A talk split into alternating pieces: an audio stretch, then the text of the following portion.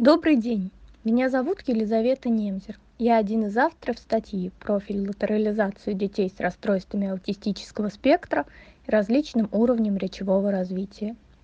Известно, что в популяции рас представлен больший процент неправоруких индивидов по сравнению с популяцией в целом.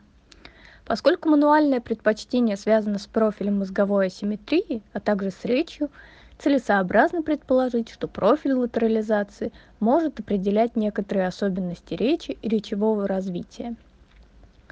Традиционно в контексте изучения мозговой асимметрии исследователями рассматривается профиль латеральной организации. В ряде исследований, посвященных латеральным предпочтениям людей с рас, отмечаются особенности сенсорной асимметрии – у них чаще, чем в здоровой популяции, проявляется предпочтение левого уха и левого глаза или смешанное предпочтение. Оно же связывается с более серьезными нарушениями речевого развития.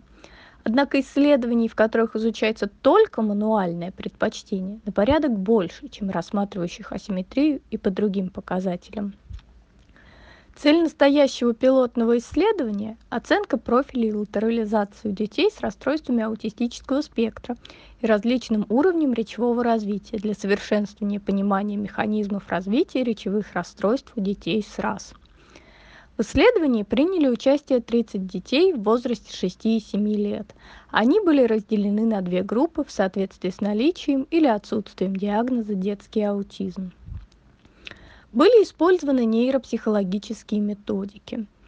Для определения профиля латеральной организации были использованы пробы на ведущую руку, ведущее ухо и ведущий глаз. Исследование речи осуществлялось по пробам на понимание устных речевых инструкций, также по оценке импрессивной и экспрессивной речи.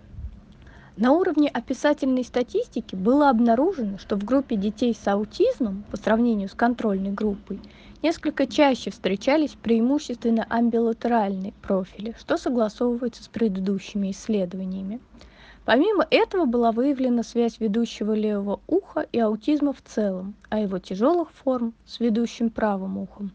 Связь между левым ухом как ведущим и аутизмом позволяет предварительно предположить, что преимущественная задействованность правой височной области в слуховом восприятии речи, левополушарной функции, у левоухих детей с РАС может каким-то образом быть связана с импрессивными речевыми нарушениями. Также полученные результаты свидетельствуют о том, что низкие оценки по речевому развитию связаны с преобладанием признаков правшества, а высокие – с преобладанием амбилатеральных признаков.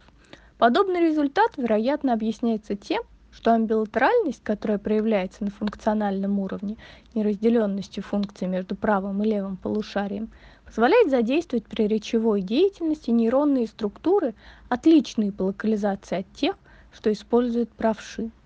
Полученные результаты могут объясняться и малым количеством участников исследования, и несовершенством математической обработки данных, поскольку использовалась именно описательная статистика.